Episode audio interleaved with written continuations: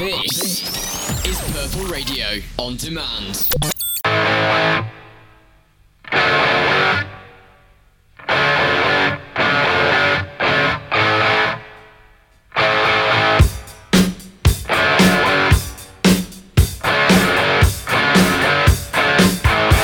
Hello and welcome to the second episode of Pub Talk, the show where four friends talk European football over a couple of pints.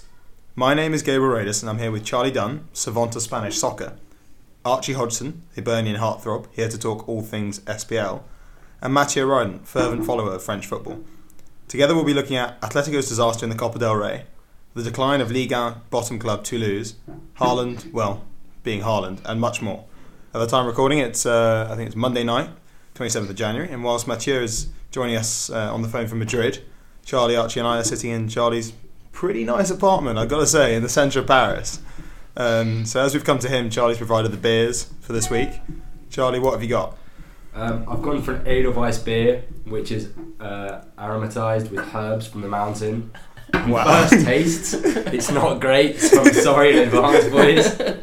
But um, there wasn't a great selection, and I'm a big fan of the song from The Sound of Music, so I thought I'd give it a whirl. But um, I think that's one to safely say uh, good to try, don't need to try again. That's a very early uh, early decision made. I mean, I must say that when I um, yeah, when I first took a sip, it was an interesting taste. Yeah. It tasted alpine. Yeah, which is what it does. Should- I Did guess- do what it says on the tin. It does what it is. Oh, yeah, the bottle. Um, uh, Matthew, what have you got with you? Hi guys, um, I've got a delightful Estrella Galicia um, in a nice warm can, uh, so it's not it's not great. Um, but I hope you can hear me well. Um, I hope you're all well. Yeah, no, I mean, I think we're all drinking pretty average uh, beers, so at least we've got that in common there. And Archie, how are you doing today? Very well, thank you. You Yeah. good? Nice day at work? Um, yeah, uh, hard working as always. Good, good stuff. Perfect. Right, you can get in touch with us by emailing pubtalkfootball at ya- yahoo.com if you have any questions or comments for the panel uh, for next week. Uh, at the end of, at the end of the pod, uh, each week we'll get through all our, uh, all your questions. Um, but yeah, let's go. Let's get on with the pod. So um, last week uh, saw the Copa del Rey last 32 kick off in midweek, uh, and it only seems right to start there considering the number of cup upsets that occurred. Um, European giants Barcelona they were one 0 down until the 75th minute on an AstroTurf pitch away to lowly third division side UD Ibiza. Uh, before Antoine Griezmann, um, he was signed by uh, who was signed by Barca for 24 times the entire worth of UD Ibiza. Um, scored two goals, including a 90th minute winner to um, spare Barca's blushes. Uh, but that wasn't even the, the biggest shock of the round, to be honest. Uh, Diego Simeone's Atletico Madrid lost 2 1 in extra time to third tier Cultural Deportiva Leonesa, excuse my my Spanish, um, with 20 year old striker Sergio Benito scoring a 108th minute winner to eliminate Los Rojiblancos.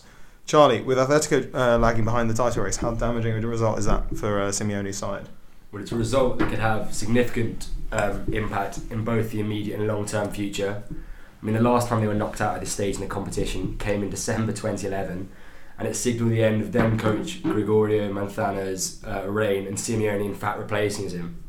As you mentioned, this uh, Copa del Rey loss uh, followed a chasteningly defeat to Eibar in 15th place, and his poor run of form has led to some uh, to question whether Simeone is the right man to continue um, as manager, as he's currently in the midst of experiencing his most difficult spell in those eight years as manager. Having said that, uh, Atletico's chief executive has urged fans not to lose faith with Simeone, um, which suggests that you know he'll get more uh, time and chances to right these wrongs. But this defeat was followed by a toothless performance against 19th place Leganés, which ended in a nil-nil draw, which thus continued Atletico's dire run of form, leaving them in fifth place, 10 points behind leaders and more importantly fierce rivals Real. Um, I think given their recent poor run of forms, it's interesting to see they've just been linked with a move for PSG's Cavani, which could solve Atletico's problems in front of goal, as well as offer Cavani an escape route from Paris, where he seems unable to break into the starting eleven consistently this season. Um, Atletico's last offer of 10 million euros was rejected, but the new bid of 15 million, excluding bonuses, should be lodged soon, and the assumption is that deal will then be accepted by the PSG board. Um, Mathieu, considering um, I guess you're in Madrid, um, how scathing have uh, you know sort of publications like Marca been towards um, Atletico and Simeone and, and, and their performances of late? pretty pretty scathing to be honest. Um, in terms of the, the, the newspapers, um, I don't know too well, but I can tell you that the, the public opinion um, is seriously turning against him, um, both from, from football fans in general, but um, something that's new is Atletico fans who are who are starting to be quite fed up. Um, he's an absolute idol. Um, you know, in the Wanda when you go there, uh, his name is chanted like from start to finish. Um, but this year they've gone from they've always been quite a, a gritty team and not the, the most beautiful style of football. Everybody knows that. Um, but this year it's just really it's been it's been more than that. It's been quite ugly to watch, um, and when the results don't come, um, I think a lot of people are becoming quite fed up um, because their style of football um, is not getting the results it used to yield, and plus it's just it's quite dire. So um, I, I don't see Simeone being fired now, but I can see the public opinion is, is turning against him um, pretty quickly. Um, some people are very fed up. Yeah, and I guess Arch, um, considering, I mean, it's so much, so often with teams like I guess Atletico that move to the Wanda Metropolitano. You've got West Ham, I guess, I guess in the English Premier League that moved Yeah. to the Olympic Stadium. Mhm. This kind of thing happens when teams move away from their sort of home and uh, goes to these new stadiums. And, and of late, it's kind of seen that the, you get this run of poor form that then results in quite a lot of tension. Yeah, that's true. I, I was at the the Wanda Metropolitano back in December to watch um, Atletico's Champions League game against Lokomotiv Moscow, and I think it was it was so clear that night what the issue's been all season. They are just so profligate in front of goal. Obviously, in the summer they sold Antoine Griezmann, who's been such a talismanic figure Mhm. um, over the past five seasons, and he's averaged 27 goals a season. I think that that is a loss that any team, no matter who you are, would feel. And obviously, they, they brought in João Felix from Benfica for a huge amount of money 106 million, uh, 126 million euros. But he's he's a player, he's- he's 20 years old, he's only got one full season of first team football under his belt at Benfica. There's a huge amount of pressure on him. Yeah. And although there's no doubt that, in my mind, that he is going to be um, a, a very important player for Atletico going forward, and probably will develop into one of the best players in the world, at this moment in time, he's he's simply um, not got the not got the goals in his locker to to fill the gap left by Griezmann, um, and obviously, you've got some you've got two pretty good strikers there in Diego Costa and um, and Morata, but they've been misfiring this season. And um, as as Danny mentioned there, um, Diego Simeone, who's been a long term admirer of Edinson Cavani, is, is trying to get him in desperately. And I, I think, um, according to reports in the Spanish media, that one looks like it will go through before the end of the, the January transfer window. And Yeah. I think that that could see them going up the table because, you know, as, as ever, as, as you've come to expect under Diego Simeone, Atletico are rock solid at the back, but they've only scored 22 goals in 21 league games, and that's not going to get you very far. I mean, the fact that they're the fact that they're so close to the top of the table, um, it, it- it's kind of testament to how good they still are defensively, but. I think if you add the goals of um, Edinson Cavani to the mix, then Yeah. I, I don't think they'd be able to to um, uh, reach Atletico, uh, uh, sorry, reach Real and Barcelona, but I think they could definitely finish third. Yeah, I mean it's tough, I guess, because they definitely have one of, if not the best, uh, defenses in, in Europe. They have the best goalkeeper, arguably, in Europe, in Jan Oblak, who just is uh, imperious. Um, they have a very strong um, defensive line. Uh, although I mean, I guess the jury's out on Kieran Trippier um, helping or or, or a sort of uh, diminishing that, that strength. But um, yeah, I mean to be fair, Atletico weren't the only side to, to really struggle in the Copa del Rey on, uh, uh, in midweek because um, the Copa del Rey has this quite funny format system, which we obviously don't have in, in the FA Cup in, in England or I, I mean uh, I don't know about other leagues. Um, I guess we'll get get on to that, but um, we saw Celta Vigo, Mallorca, um, Real Valladolid, Valladolid, Valladolid. Uh, you can tell I don't do Spanish. Um, Eibar and Real Betis, so those are all La Liga sides, all knocked out by lower league opposition. Which um, what happens is in the Copa del Rey, um, the team that is the lower league team in the draw um, gets to play their game at home. So you have things like Ibiza playing Barcelona, but Barcelona travel to Ibiza to play on their plastic pitch. Um, does that kind of thing exist in like Ligue 1 or, or not really at all? No, it doesn't exist in France. Um, it's quite a nice concept um, by virtue of like of balancing the scales slightly, um, and also I guess there, there is an economic bonus for the lower place side because they get to, to fill a stadium. Um, I do like it, but the, the thing about it is that I think it loses a bit of the magic of the cup because part of it is that you get these like fourth tier sides that get to travel to play in like the Bernabeu or like a huge stadium. And I'm sure like last week some Salamanca players would have absolutely loved to play in the Bernabeu. Um, so I guess that's the only issue I have with it. Um, in France, there's like an unspoken tradition um, that the club in the higher league leaves the profit um, that they make from the game, like ticketing and other sources of income, to the lower place side. Um, it's like an unspoken rule, um, which means that there's like a load of controversy when it doesn't happen. So Marseille in their third round didn't leave uh, uh their profit. Um, and they, they only won on penalties, Marseille. And this is like it's the fourth tier club. Um, and it genuinely created like a big controversy. Um, were loads of chairmen like like speaking out against the, the fact that they didn't leave. I think it was like seventy thousand euros or something. Um, but that's the only thing we have in our cup. We don't have the system of the the, uh, the, the home side being the lower the lower league side. Um, but it is quite nice. I, I, I like it. Yeah, uh, I mean, I guess so too. Um, I think, I mean, obviously Charlie just touched on before when talking about Atletico, talked to, talked about the um, their difficulties in the league. Um, we should move on to the league because there were there were a league sort of a round of fixtures uh, um, on over the weekend. Um, to look at the results first before we go on to into things on a slightly di- deeper level. Um, there were some big results. Uh, Barcelona losing 2 0 to Valencia uh, in Valencia. So it's Valencia's first win against Barca at the Mestalla in 13 years. Uh, Archie, what do you think uh, went wrong? Because I mean, Barca had seventy four percent possession.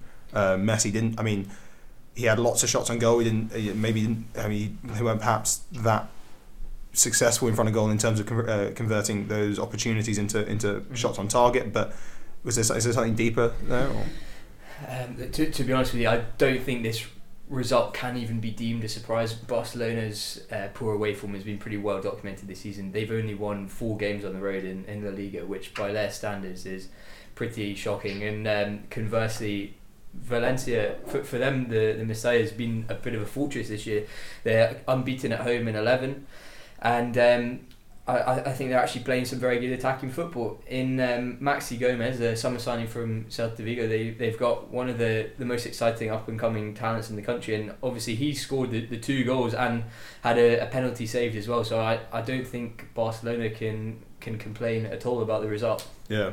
I mean, ter was actually fantastic in that game, um, making a number of great saves, including the penalty save. Uh, and Real Madrid, uh, after seeing Barca lose, then went and uh, played Valladolid and uh, got a 1 0 narrow 1 0 away win, but that still meant that they opened up a gap of three points up at the top. Charlie, can you keep that for, for a while, or, or is that is that a temporary thing, do you think? Um, I think they'll definitely be able to keep that going on, despite not having won the title since 2017. Real are a team of serial winners uh, with a coach who historically knows how to get the best out of them. I think, as ever, um, with La Liga, it will go right to the wire. But I think the clinching factor in the title race will be that Real have not had to go through a mid-season transition, unlike their rivals and closest competitors, Barca. That consistency amongst the coaching staff, structure, players, uh, which leads to the cohesion within the squad, could prove vital as Barca try and adapt to Setien's uh, style of play, with their result of the weekend showing the size of the task at hand for the Catalan club. Um, so yeah. I think it could be uh, a tricky tricky one indeed. Yeah. Uh, just quickly to touch on um, uh, on the game between Espanyol and Atletico Bilbao, uh, Inaki Williams is becoming a consistent and um, periodic trend in uh, in European football and in world football. To be honest, um, Inaki Williams, uh, Bilbao striker, was uh, racially abused by Espanyol fans during their one-all draw. Uh, and La Liga came out. La Liga. The, the funny thing in, is in, in Spain that La Liga is separate from the Spanish football association, so there's a there's a slight divide there, and often they come to blows. But here um, this afternoon, La Liga came out today and said that um, that the Spanish FA should partially close Espanyol Stadium as punishment. And the front page of Marca um, yesterday was "Basta ya, basta ya de racismo," which is enough of racism. I really shouldn't be the one speaking Spanish. Sorry, apologies. it's terrible, eh? Um, Uh, Arch, of uh, football federations been too soft on punishment? Um, I know that's quite a difficult question to, to ask, but yeah, just a Yeah, quick well, I I think unfortunately this appears to be a, a growing trend uh, in football. Uh, Mhm. We we discussed a great act last week the the um, alarming trend of racism in Italy, and I, I think we we all know that it's on the up in, in England as well, or at least there have been a lot more incidents reported this season.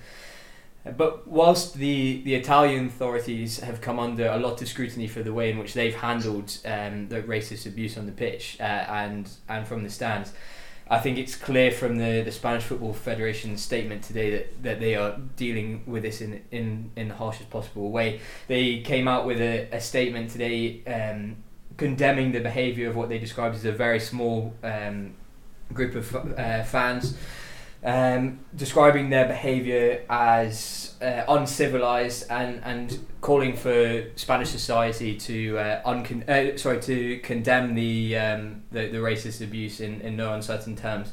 And it will be interesting, as you said, uh, the league has called for the, the, the Spanish Football Federation to order a, a partial stadium closure for Espanyol's next home fixture, which is against Mallorca in, in two weeks' time, and it looks like that that will be the case. Um, so I, I think it, it's setting a clear message that this behaviour is completely unacceptable. It won't be tolerated within Mhm. Spanish society. It won't be tolerated in the sands of their football stadiums. Yeah. No, uh, and, and, and totally, totally right, as it shouldn't be. Um, we should now turn our attention to uh, Liga. Um, probably before we do, um, maybe a quick update on, on thoughts on Edelweiss. Um, is it still as bad as you think it is? I think it's, it's actually warm to me, but It's I don't know growing if that's on me. my alcoholic sort of tendencies. It is growing on me, and I think at first it was a little bit of a shock because it's not like anything I think I've ever tasted beforehand. oh, bold claim. Um, but it is it's it's very different, but it's not as unpleasant as I had at first suggested. Yeah. Maybe I shouldn't jump to conclusions. I also quite like the. Um, I don't know actually if you're a fan of it as well. Um, obviously you can't see it. This is a, this is a podcast, but um, it's got a sort of Nice- mountain nice range. detail on the It's glass, got yeah. a mountain range on the glass, which is um, really quite nice. I don't, I'm not. I can imagine it's probably not the same for you, Mathieu, and on, on your beer can, but um, but it's. yeah, Uh, no, it's not. It's not the best. Um, but it, it's going okay. It usually comes in a bottle, Estrella Galicia, and, and it's a lot better. Um, but it, it's going down nicely because it's a nice beer. Um, Nice. But not my wisest decision. no, no, I'm sure it's absolutely fine. Um, but yes, no. Moving on, and moving on to Ligue 1, um, because there are some really interesting stories to come out of Ligue 1 this um, this weekend.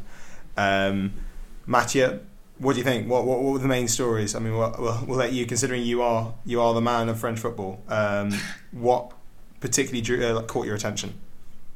Um, to be honest, the, the main story was that, that all the podium chasers, apart from Lyon, um, dropped points. Uh, so Rennes, who are currently sitting in third, were, were held to one all uh, by Nice. Marseille, who were second, drew nil nil to in a very boring game to Angers. Um, Monaco was humiliated at home by Strasbourg. Um, now this was this was like a three-one defeat, and they went three 0 down. Um, really tough one to take for them after two really encouraging games against PSG. Um, Lille lost last night to PSG. This is um, you know, to be expected. Um, but, but basically, the, the real winner of this weekend was Lyon, um, who, who comfortably beat bottom place Toulouse, who we'll come back to talk about more um, later. Um, but that was a, a real gaining ground uh, for Lyon, who are now only five points off the podium. But all the top teams, Nantes as well, I forgot to mention, who also lost um, in a really emotional home game against Bordeaux. It's been a year now since Emiliano Sala's uh, disastrous like catastrophe, um, and it was it was a really emotional game um, at La Beaujoire. Um, but they lost one 0 um, and so all the, the top seven sides, uh, including Lyon and PSG, um, dropped points. So that was the, the story of the weekend. Yeah, and, and as you and as you mentioned, um, the real winners, I guess, are Lyon, uh, having won three 0 against Toulouse, and and you mentioned that we'd talk about Toulouse. Um, Archie, I don't know if you've seen about the way that the the manner in which Toulouse have sort of just dropped like a stone, not only this year but in terms of over the course of, of several years. Um, do you see? I mean, we'll we'll we'll, t- we'll go back and look at it uh, from a Toulouse perspective, but um, it's, it's quite similar to, to, to what's happened at, at, in uh, in Scottish football, I guess, with with Hearts this season. If you look at just the way they've just completely bottomed out. Uh, I, to be honest with you, I I'm not sure that there's a massive parallel there because I I think uh, Toulouse's um, slide into the second tier of French football is pretty inevitable. But I, I think, as I alluded to last week, Hearts have huge financial clout compared to the, the teams in and around them, and, and that's been proved this week by um, by their um, signing of Liam Boyce in the transfer market from from Burton Albion. And in Liam Boyce, they've they've got a He's, he's a Northern Irish uh, international uh, striker, and he was the, the top scorer in the Scottish Premiership three seasons ago with Ross County, which is an incredibly impressive feat. So this is a guy who's got a, a proven track record at this level. Yeah. And uh, as you saw in his, his debut at the weekend, he, he set up Steven Naismith's equaliser against Rangers, and then in the 83rd minute scored the winner, and that was uh, Hearts' first uh, league victory in 11 matches. Um, and it, it, was a result that nobody saw coming. Um, and, and that result now leaves them only two points off the, the team above them. And the, the teams in the bottom half of the table are so tightly packed that there's only six points separating Hearts and, and Kilmarnock in seventh place. So I, I think with the additions they've made and the money they've spent in, in this January transfer window, I think we're, we're going to see them pushing up the table very Yeah. quickly. Whereas I think for, for Toulouse, um, they they look like they're in real trouble. hmm Yeah, and I guess we'll, we'll go. We'll come back to um, Hearts and, and the effect that, that that win against Rangers had. Um, going back to Toulouse, Mathieu. Um, obviously, Toulouse have been in, in Ligue 1 since 2003, which, all things considered, is 17 years, is a long run. Um, what's just happened to them this year? That's that means that I mean they're bottom of the table. They're looking pretty dreadful. If honest, they've uh, they've lost. Uh, have have they lost all of their, their last 12 games? They, uh, they've really had a, a, disastrous season so far. Yeah, you're right. Um, it's 12 consecutive defeats in all competitions. Um, that includes a cup exit against, I think it was a sixth tier team. Um, it's just been an absolute disaster, and it comes as a surprise to no one. Uh, to be honest, they've been fighting relegation for a few years now. I think three years ago they had a, a really tight save. Um, I'm talking like at half time of the last game, they were they were going to be relegated and salvaged it um, right at the end. Um, but I mean, 12 points in 21 games speaks for itself. Um, and we're talking about League One here. Like the the level of League One this year has been pretty poor, and they've got 12 points in 21, um, and it's falling apart on the pitch, off the pitch. Um, goalkeeper Baptiste Reynet uh, this week uh, training in protest um, for the club signing uh, Lovre Kalinic from, from Aston Villa on loan. Um, so he was left out of the squad, um, unsurprisingly against Lyon. Um, it's just been a gradual downfall, um, and it it came it became even worse when they decided to start to appoint Kombouaré as their coach. Um, I don't know if you know this guy. He's like a French coach. He, he did coach PSG at one point. Um, he is one of the most uninspiring defensive coaches um, I've ever seen. Um, and he's got this reputation in France as like being this guy who can come in and do like a, a commando mission and save a team from relegation. Um, his, in his unveiling press conference, this is no exaggeration, he did not know um, who Toulouse's next opponent was. Um, and he actively admitted that he hadn't watched any of Toulouse's last games. Um, and unsurprisingly, in three months, uh, he got three points, um, and then was sacked. And now it's the sporting director Zanko who's a caretaker manager. But to be honest, it's just I mean, Lyon on, on Sunday were, were, were actually quite poor, um, and Lyon usually have a reputation for making things complicated for themselves. And even as a Lyon fan, I was never worried, even when we were only one 0 up. Um, Toulouse are just abysmal. Um, now, the only glimmer of hope is that they're only six points off 18th place. Um, and just to remind you that 18th place in France is not automatic relegation. Um, it's a playoff spot. They play like a, a two-leg uh, playoff against the winner of the League Two playoffs, um, and they play Amiens uh, next week. So that game is a real six-pointer because if they lose that and make it 13 consecutive losses, they'll be nine points away. I just can't see them saving that.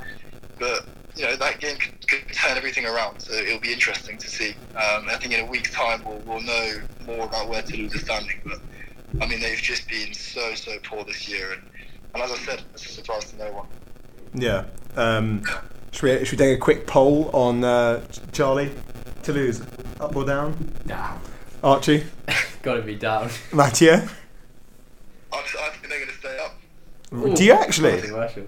I think I think I think they might win against Amiens next week, and then um, I mean the thing is is that with with them only being on 12 points and Amiens on 18, I, I can see them stringing a few wins in April uh, and getting 18th. Um, also, I'm just saying that to be different, but I genuinely think they could they could get it. Yeah, I think they're going to go down, mate. I'm afraid. Um, not that I have I'll much this- affiliation. Keep this in mind. We'll talk about it. Yeah. Uh, considering you've, you've presented me as a French league expert, I now have a, a bit of pressure here, but Yeah, that's um, true. we shall see. No, I'm looking forward to seeing whether. I, I, I mean, it stands to reason that you should be the one that, that gets it right, but uh, we'll, we'll see come May. Anywho, um, yeah, so we, we, we spoke about um, earlier about Hearts and looking at how they, they were bottom of the table, they are bottom of the table um, coming into the weekend, and how they pulled off a miraculous victory against um, against Rangers, against title chasers Rangers. Uh, Steven Gerrard, the manager of Rangers, called the performance unrecognisable to that of what he normally expects of his squad, and it was a really disastrous result for Rangers. Um, elsewhere, Celtic had the opportunity to extend their lead at the top when they uh, played Ross County in, in, in midweek, and Charlie had the get on. Uh, no surprise to anyone, they won, um, which is calm um, um, at a good time for them. Obviously, they've just returned from the 24 day long winter break, and the last result before that was a loss in the Old Firm game. So there's no doubt that they were, you know, looking to return from the winter break fresh and to make amends and to prove that they still are the teams to beat, the team to watch out for. Um, and this obviously comes in a, a double game week for Celtic. So they won 3 0 against Ross County at home. And then um, in the Cup, they won 3 1 away at Kilmarnock. Um, that result's probably not that surprising given Kilmarnock have lost the last five league games without scoring a single goal. Um, they set up defensively in an attempt to frustrate Celtic, but that afforded the Glasgow team, you know, the mammoth share of possession, and inevitably their quality shone through. I'd say Griffiths posed problems all game and was duly rewarded with a goal in the 51st minute. Yeah, and, and, and what do you think about um, Leigh Griffiths' uh, his return to form, uh, Archie? Yeah, I, I think um, oh, Leigh Leigh Griffiths has had a lot of off the field issues in, in the past kind of twelve months or so, uh, relating to his mental health predominantly, and um, he's he's spent a lot of time on on leave from the club during that that time just to to get back to where he needs to be to perform at, at the highest level. And I think, as you saw, um, well, first of all in the in the cup game against uh, Partick Thistle last weekend, then midweek back in league action against Kilmarnock, he's he's looking really really sharp again, back to his best. And I think for Celtic, it's almost going to be like a new signing because in the first half of the season there was. I would say an over reliance on Odsonne Edouard, who is obviously an unbelievable player, but you at a top club like Celtic, you with so many games as well with the, the European competition, you need more than one top striker at the club. And uh, in in Leigh Griffiths now you you've got two, and I think his return is is so key not only for Celtic but actually for the, the Scotland national team's chances of of uh, progressing to the the European Championships this summer.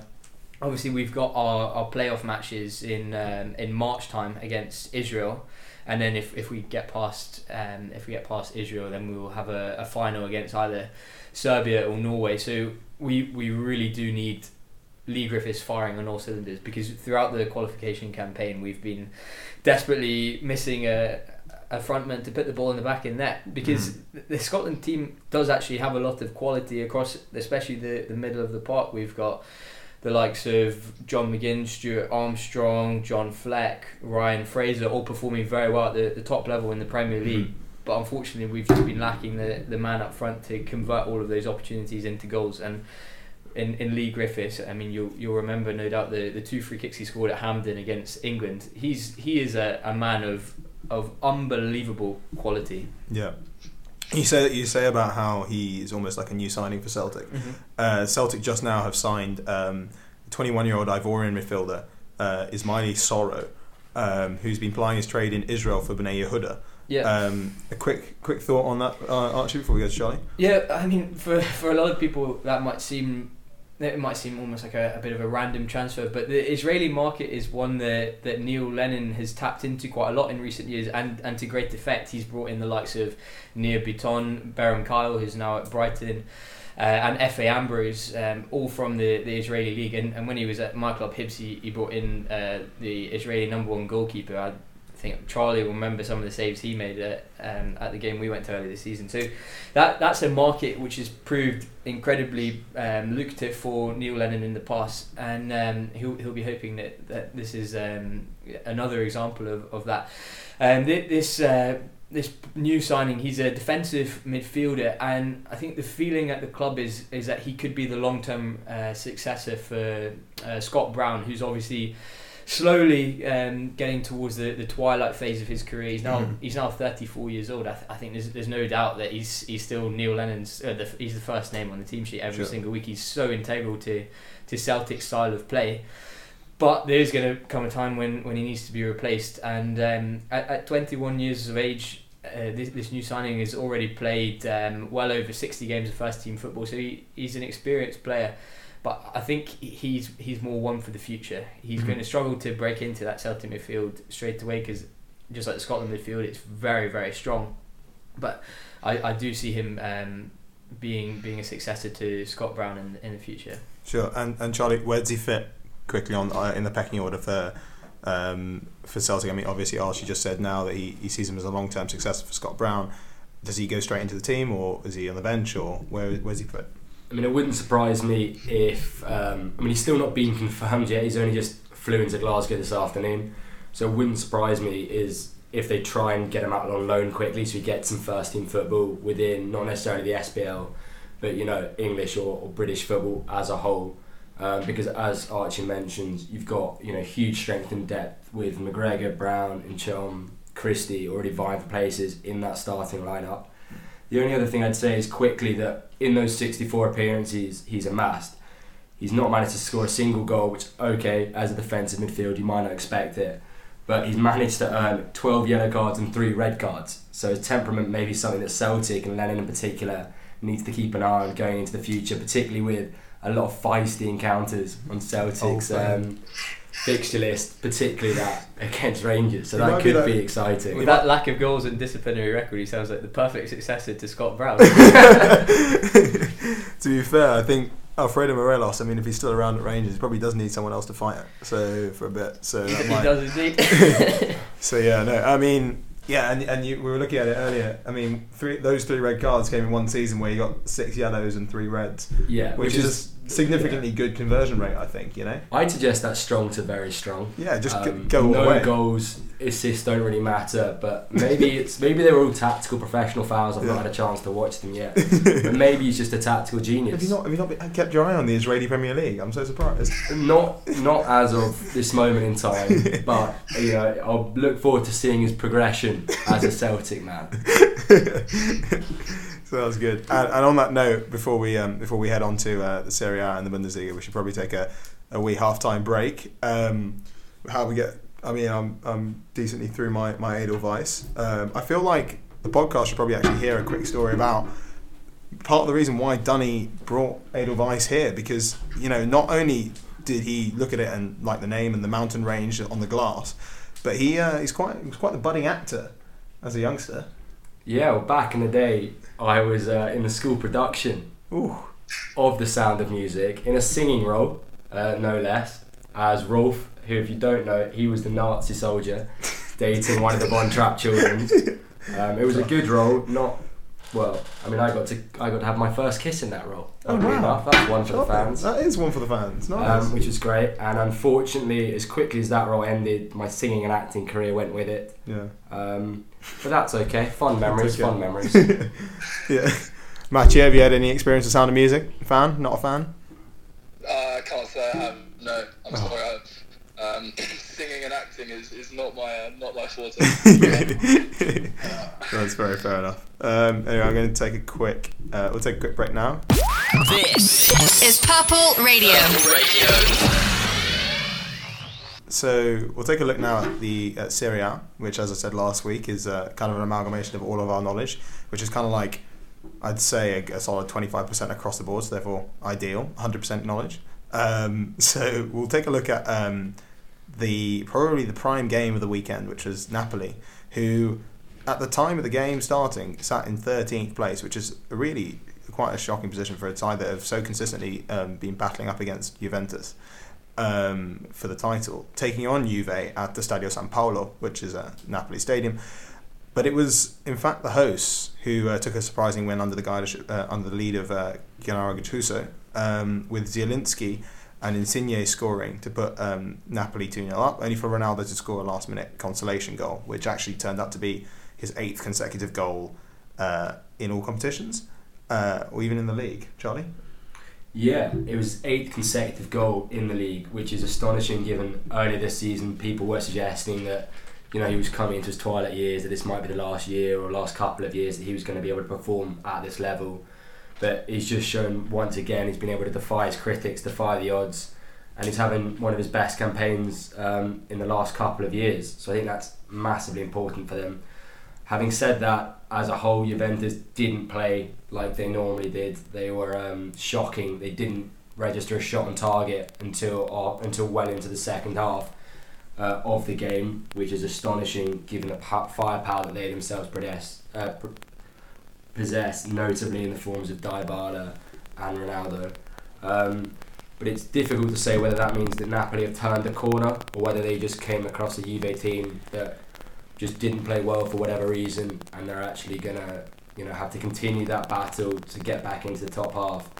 You know, so not necessarily looking forward to this season, but looking forward to next season. They've got a springboard from which they can return to their place in the top four, top five in in Serie A. Sure, and at least I guess Archie, um, the fact that Inter drew one all again against Cagliari this time uh, in the league meant that even though Juve lost, they didn't lose ground in terms of the title race. They're still top. That's certainly one way of looking at it, but I think um, from a, a, Juventus point of view, with Inter Milan dropping points, that was the perfect opportunity for them to really open up a gap at the top of the table. So I think they'll, they'll definitely see it as um, a, a, wasted chance. Um, but yeah, back back to the topic of Napoli, I would say there's, there's no question that, that their struggles domestically this season have probably been the, the shock of the campaign.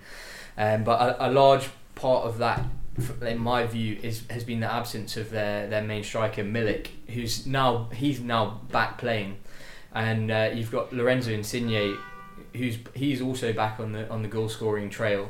So I think it obviously it, it's hard to say at this moment in time whether they've they've turned a corner. But the last two results, obviously the win um, last night against Juventus and and last weekend beating Lazio in, in mm-hmm. the cup, who've obviously been in, in such scintillating form, that is an indication that that under um, Gattuso's uh, stewardship, they are moving back in the right direction. Mm-hmm. And and as we've seen in, in the European campaign already, where they, they managed to beat Liverpool at home and then draw at Anfield, they've clearly got the quality to, to be competing at the top of the table. So I would expect them to, to be moving back up the, the table in the second half of the season. Yeah, and in Insigne they have a really superb striker that scored a fantastic second goal, and mm-hmm. even though Zielinski was kind of profited from a really poor mistake from Szczesny in the Juve goal, um, Napoli were well worth their, their win. Um, Mattia, do you think that obviously we'll take taking a look at briefly um, Napoli coming up against Barcelona in the in the last 16 of the Champions League imminently.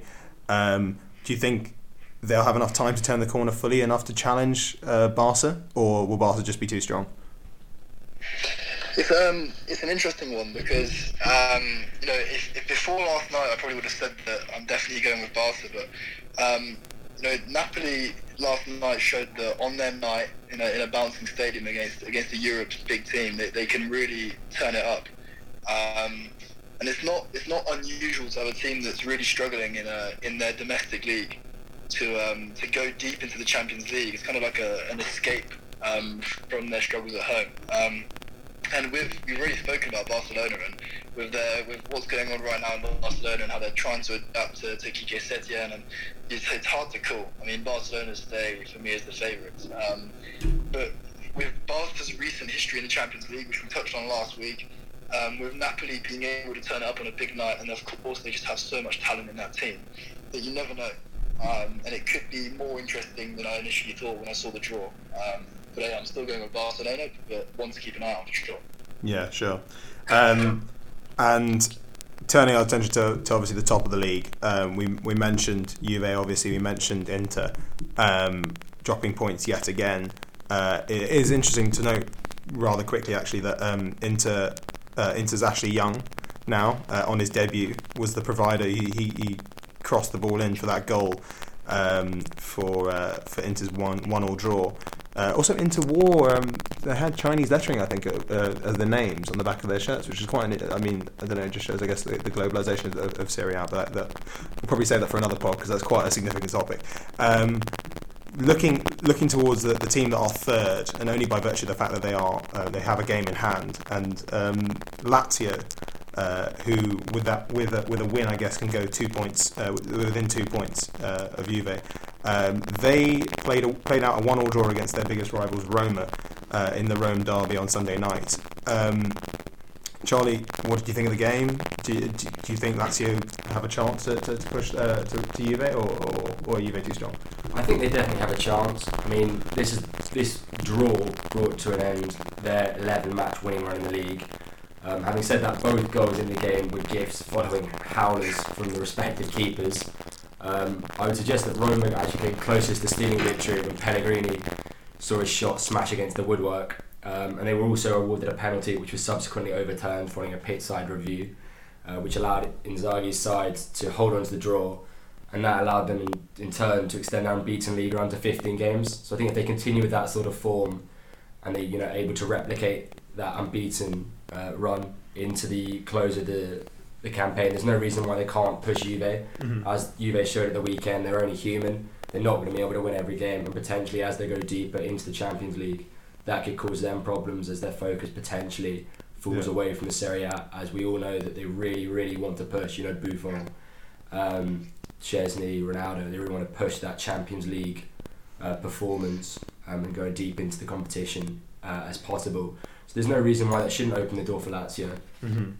Yeah, I think, and I guess obviously Lazio were playing against a team that in Roma that have really been quite quite quite good actually uh, this year. I mean, contrary to, to some years where they really have flopped. Um, they are they are sitting fourth, sitting pretty in fourth, although just behind them in fifth. And it's funny that um, we when we were looking at what what what we, what kind of topics to talk about uh, over the weekend, um, we we thought we really should touch on Atalanta because Atalanta have been excellent not only this season but last season. They've really brought uh, um, really sort of rose up, uh, risen up rather in uh, in Italian football.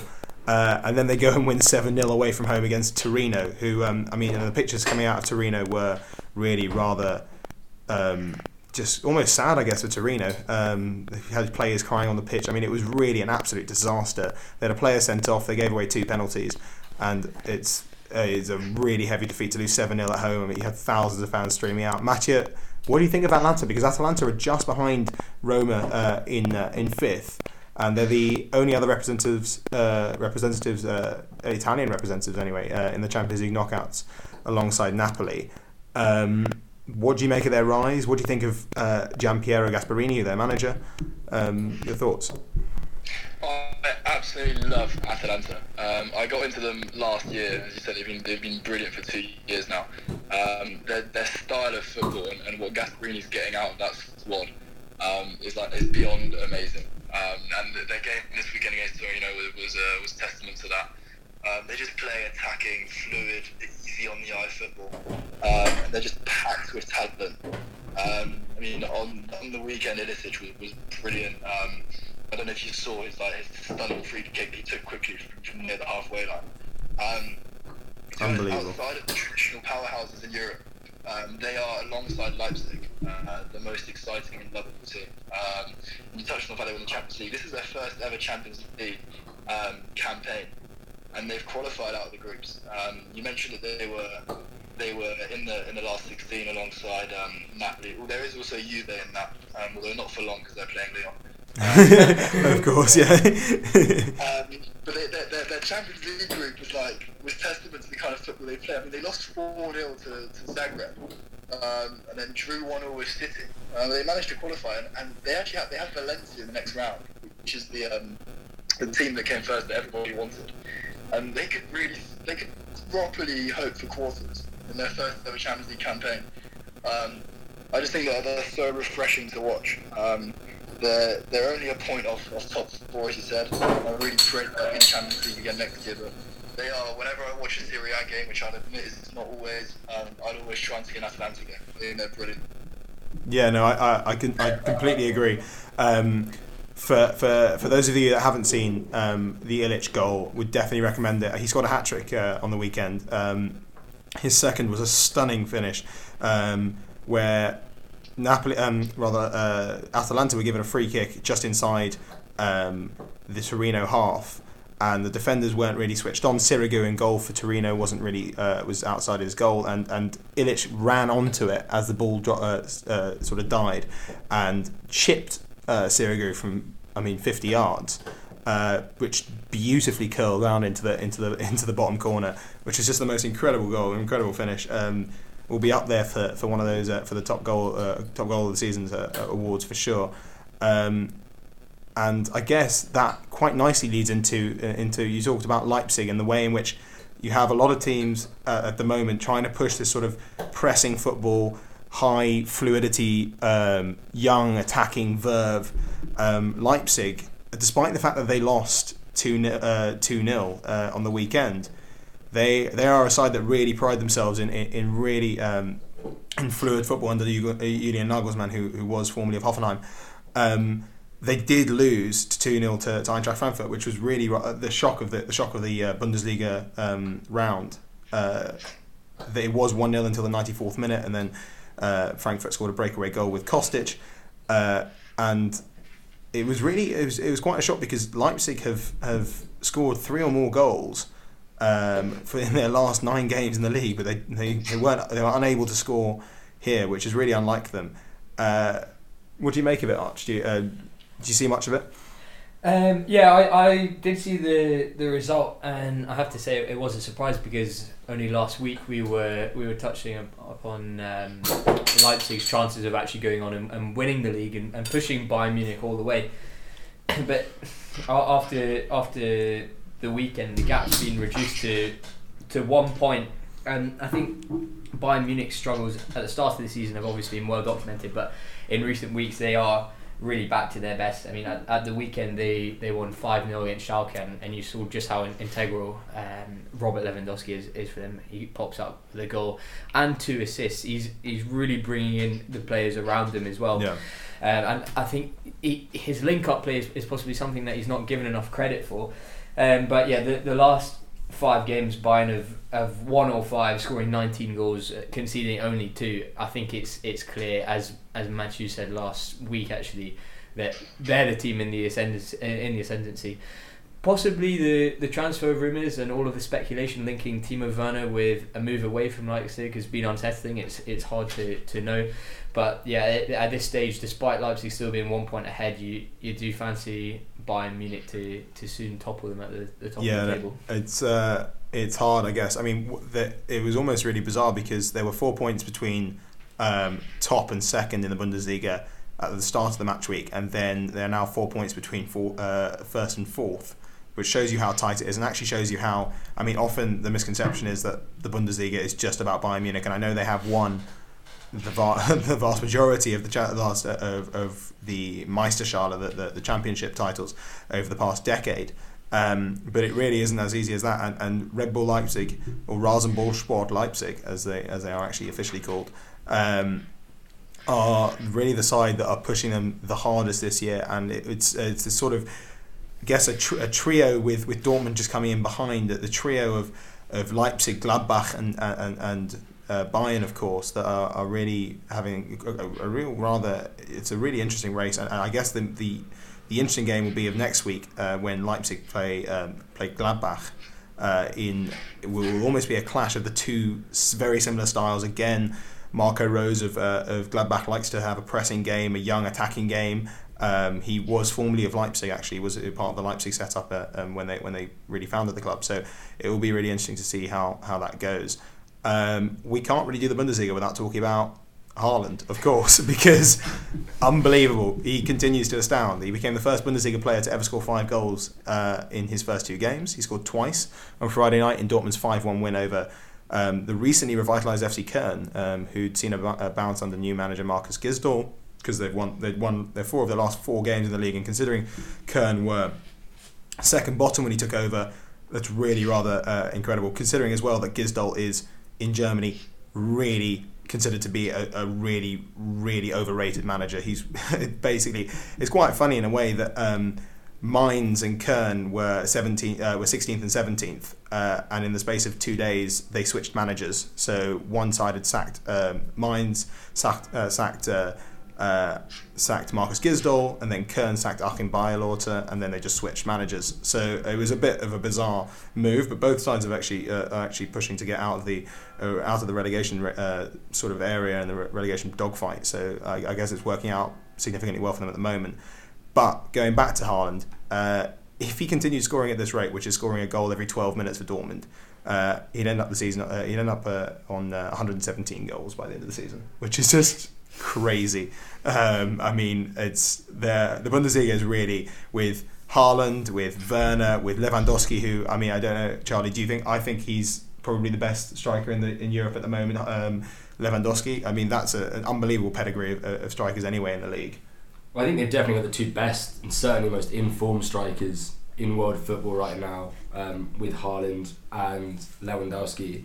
But I think another young player who potentially goes under the radar at the minute, thanks to Haaland's you know arrival in the in the Bundesliga, is Jadon Sancho, who everyone forgets is also only 19.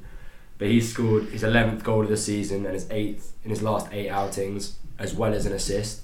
And I think that you know combination, him and Haaland, could um, could spell trouble for Bayern Munich's dominance um, at the top of the Bundesliga. And although this year it looks like they may not have you know the firepower to get them right up at the top and competing come the end of the season, I think going into next season they'll be very excited. I think they're going to be serious, serious title contenders. Yeah, no, I, I agree. Um, looking down towards the bottom of the league, um, we've got we saw a really surprising result actually with Paderborn, who are this year's whipping boys. Um, they surprisingly won against Freiburg, uh, two 0 away from home, and Freiburg actually this is their last season in their in their old home stadium, so uh, in the Waldstadion. So it's it's actually really rather significant that they lost uh, and, and drew a blank because they have really been quite they've tried to make it as much of a fortress as as possible.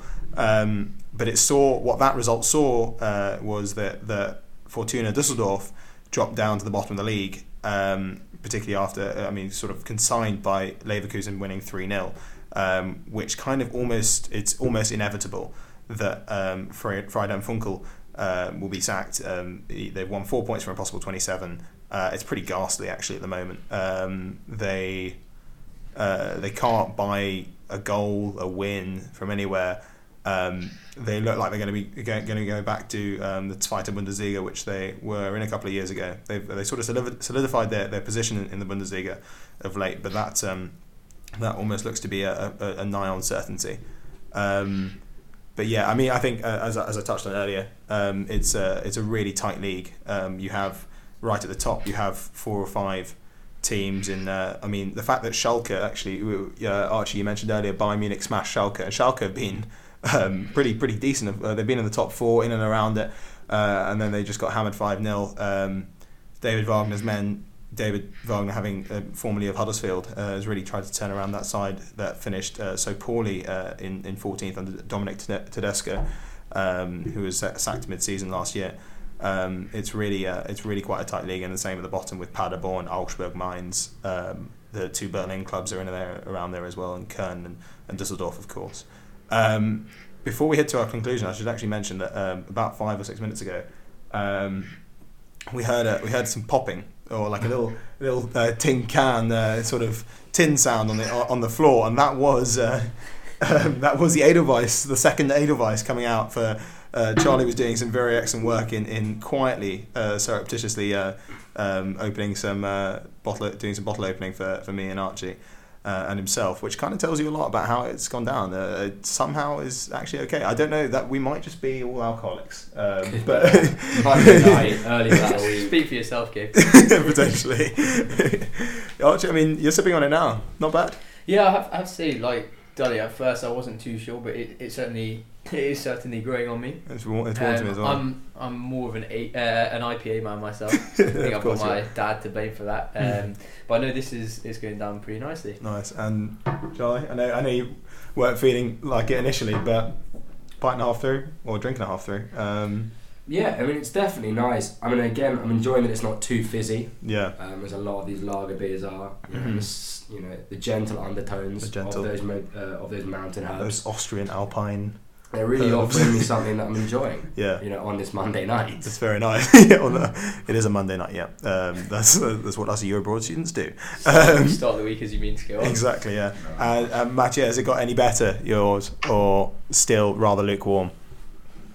Well, I'd still rather lukewarm, but I mean, it's, it's going alright. I just would admit I'm not going to go on to a second pint. Um, partly because I'm still recovering from the weekend, and partly because it's just not that great. Um, but it's, it's been a nice, a, a nice warm pint. Um, I'm getting to the end of it slowly but surely. Slowly but surely. That's a that's how, as it should be. Um, now, before we before we wrap up, we should uh, attack the question that we received last week from James. So thank you for the question, James. Um, which club in our respective leagues has had the best transfer window so far, and why? Um, we'll have a quick quick roundup of answers, um, and we'll head to Mathieu first, uh, our, our French man. Go for it, sir. Uh, well, I'm being very objective here. Uh, it's, it's been Lyon, uh, partly because there's been it's been very very quiet in France, um, but also because Lyon have done some, some amazing business. We've today just uh, sold Tousart, who's pretty average, uh, for 25 million euros to Berlin, and we've managed to get him loaned back to us for the rest of the season. So he's going there in the summer. Uh, we signed Toko Ekambi and Kadewere. Uh, Toko Ekambi from Villarreal scored his first goal this weekend. Um, and more importantly, we have signed Bruno Guimaraes. Um, I don't know if you know him. I don't know if I said that correctly, but he is uh, the Sounds good 23 Brazil captain. He was an Arsenal uh, target, an Atletico target, who uh, who used their preferential clause to, to match our offer. And Bruno chose to come to Lyon. He's a defensive midfielder who I'm very, very excited about. Is he right in the head? To choose, choose, is he right in the head to choose Lyon over Atletico Madrid? Lack of ambition there, Um. I'll, let, I'll let that comment. I'll let that comment pass. Um, I think yeah, he he's gonna. There's a strong Brazilian presence in Lyon, um, and he knows that he will be starting. Uh, Yeah. he knows he'll have Champions League football, and I think he could. I mean, the fact he chose the club means that he's just going to be a fan favourite from day one. Yeah. And I'm so excited. Um, 100%. so I'm absolutely buzzing about that. No, I don't. Um, Archie, I saw that um, we, we had a chat about it actually yesterday about Hibernian, uh, old Hibs getting uh, trying to get John McGinn's uh, brother. Yes. you, you're not too sure about. Uh, Do you think Hibs have had the best uh, transfer window so far? And Oh, absolutely not. um, no, I, th- I think obviously uh, John McGinn has a a very uh, fond place in in all Hibs supporters' hearts after playing a part in our first Scottish Cup victory in 114 years back in 2016. And uh, to be honest, as, as a Hibs fan growing up, he, is by far and away the best player that, that I've seen playing for us. So yeah, we were very sad to see him go to, to Aston Villa a couple of years ago, but. Um, his brother, I, I don't think quite falls into the, the same bracket. Um, he, he's a right back, and, and after the, the injury to the, the season ending injury to Jason Naismith, we desperately need cover in that position. So I, I think um, I think um, McGinn is a he, he would be a good signing, and, and that seems like it's another deal that is going to go through this week. He's he's been uh, a very solid player for the last two seasons for for St Mirren. He's got experience playing down in England as well, and I, I think that that he's uh, he's someone who would strengthen the back line, which which has been pretty weak this season. Um, but in, in terms of who's had the most successful window, I think we, we touched on it earlier. Hearts bringing in Liam Boyce, I think that's been an, that's been a, a very good move for them. I think arguably Hearts were the, the club in the league who needed a, a good transfer window more than anyone, and and in Boyce, I, th- I think they've got their, their man who will score the goals to, to fire them to safety. But in, in terms of the, the best transfer window, I think I'm, I'm gonna take it from a maybe a, a more unconventional approach Mhm. because you would you would normally be looking at the the incomings, but I think Rangers in in keeping on to Alfredo Morelos that well obviously the, the transfer window hasn't come to a, a close yet, but I, I think it, it looks pretty sure that they are going to keep on to him. I think that would be the biggest coup of the, the transfer window because in Alfredo Morelos, as Dunny mentioned last week, they've got one of the most informed strikers in Europe. And I think last season when he was top scorer in the league, people realised that Rangers had a, a real player on their hands. But this season, he's only strengthened his, his reputation. He, he finished Europa League group stages as the, the top goal scorer. And it, it wasn't only the number of goals he scored, but actually the quality of goals that he scored. Um, in, in the victory over Porto at Ibrox, he scored a sensational half volley from outside the box, and he scored two world class headers in the, the away game at Feyenoord. And I, I say world class. You might you might not be believing me on that, but this is a, a man who during his time at, at Rangers has, has been called up to the, the international team for Colombia. He's, he's been capped seven times now and he, he scored the winner only in, in November in their match against Peru. So th- this is a guy who I have absolutely no doubt in my mind is going to go right to the, the very top. And, and the fact that the likes of Sevilla have, have been uh, cited with it with an interest in him this January is only testament to that. A nice short answer from Archie there. That. Uh, As per, Um, and Charlie, quickly, what's uh, your which side do you think have, have had the best transfer window? So I don't think any team in La Liga has had a particularly stellar window, but I'd suggest that if Atletico do secure the sig- the, the signature of Cavani, they'll come out of the window very pleased with themselves and the work they've done, and I think they'll definitely give them um, a big momentum boost going into the second half of the season. Yeah, no, I, I, I tend to agree with that as well. Um, and then looking at the Bundesliga, I think um, I know it sounds quite perhaps basic to say, well, Haaland coming in for Dortmund, but in Haaland they have a new.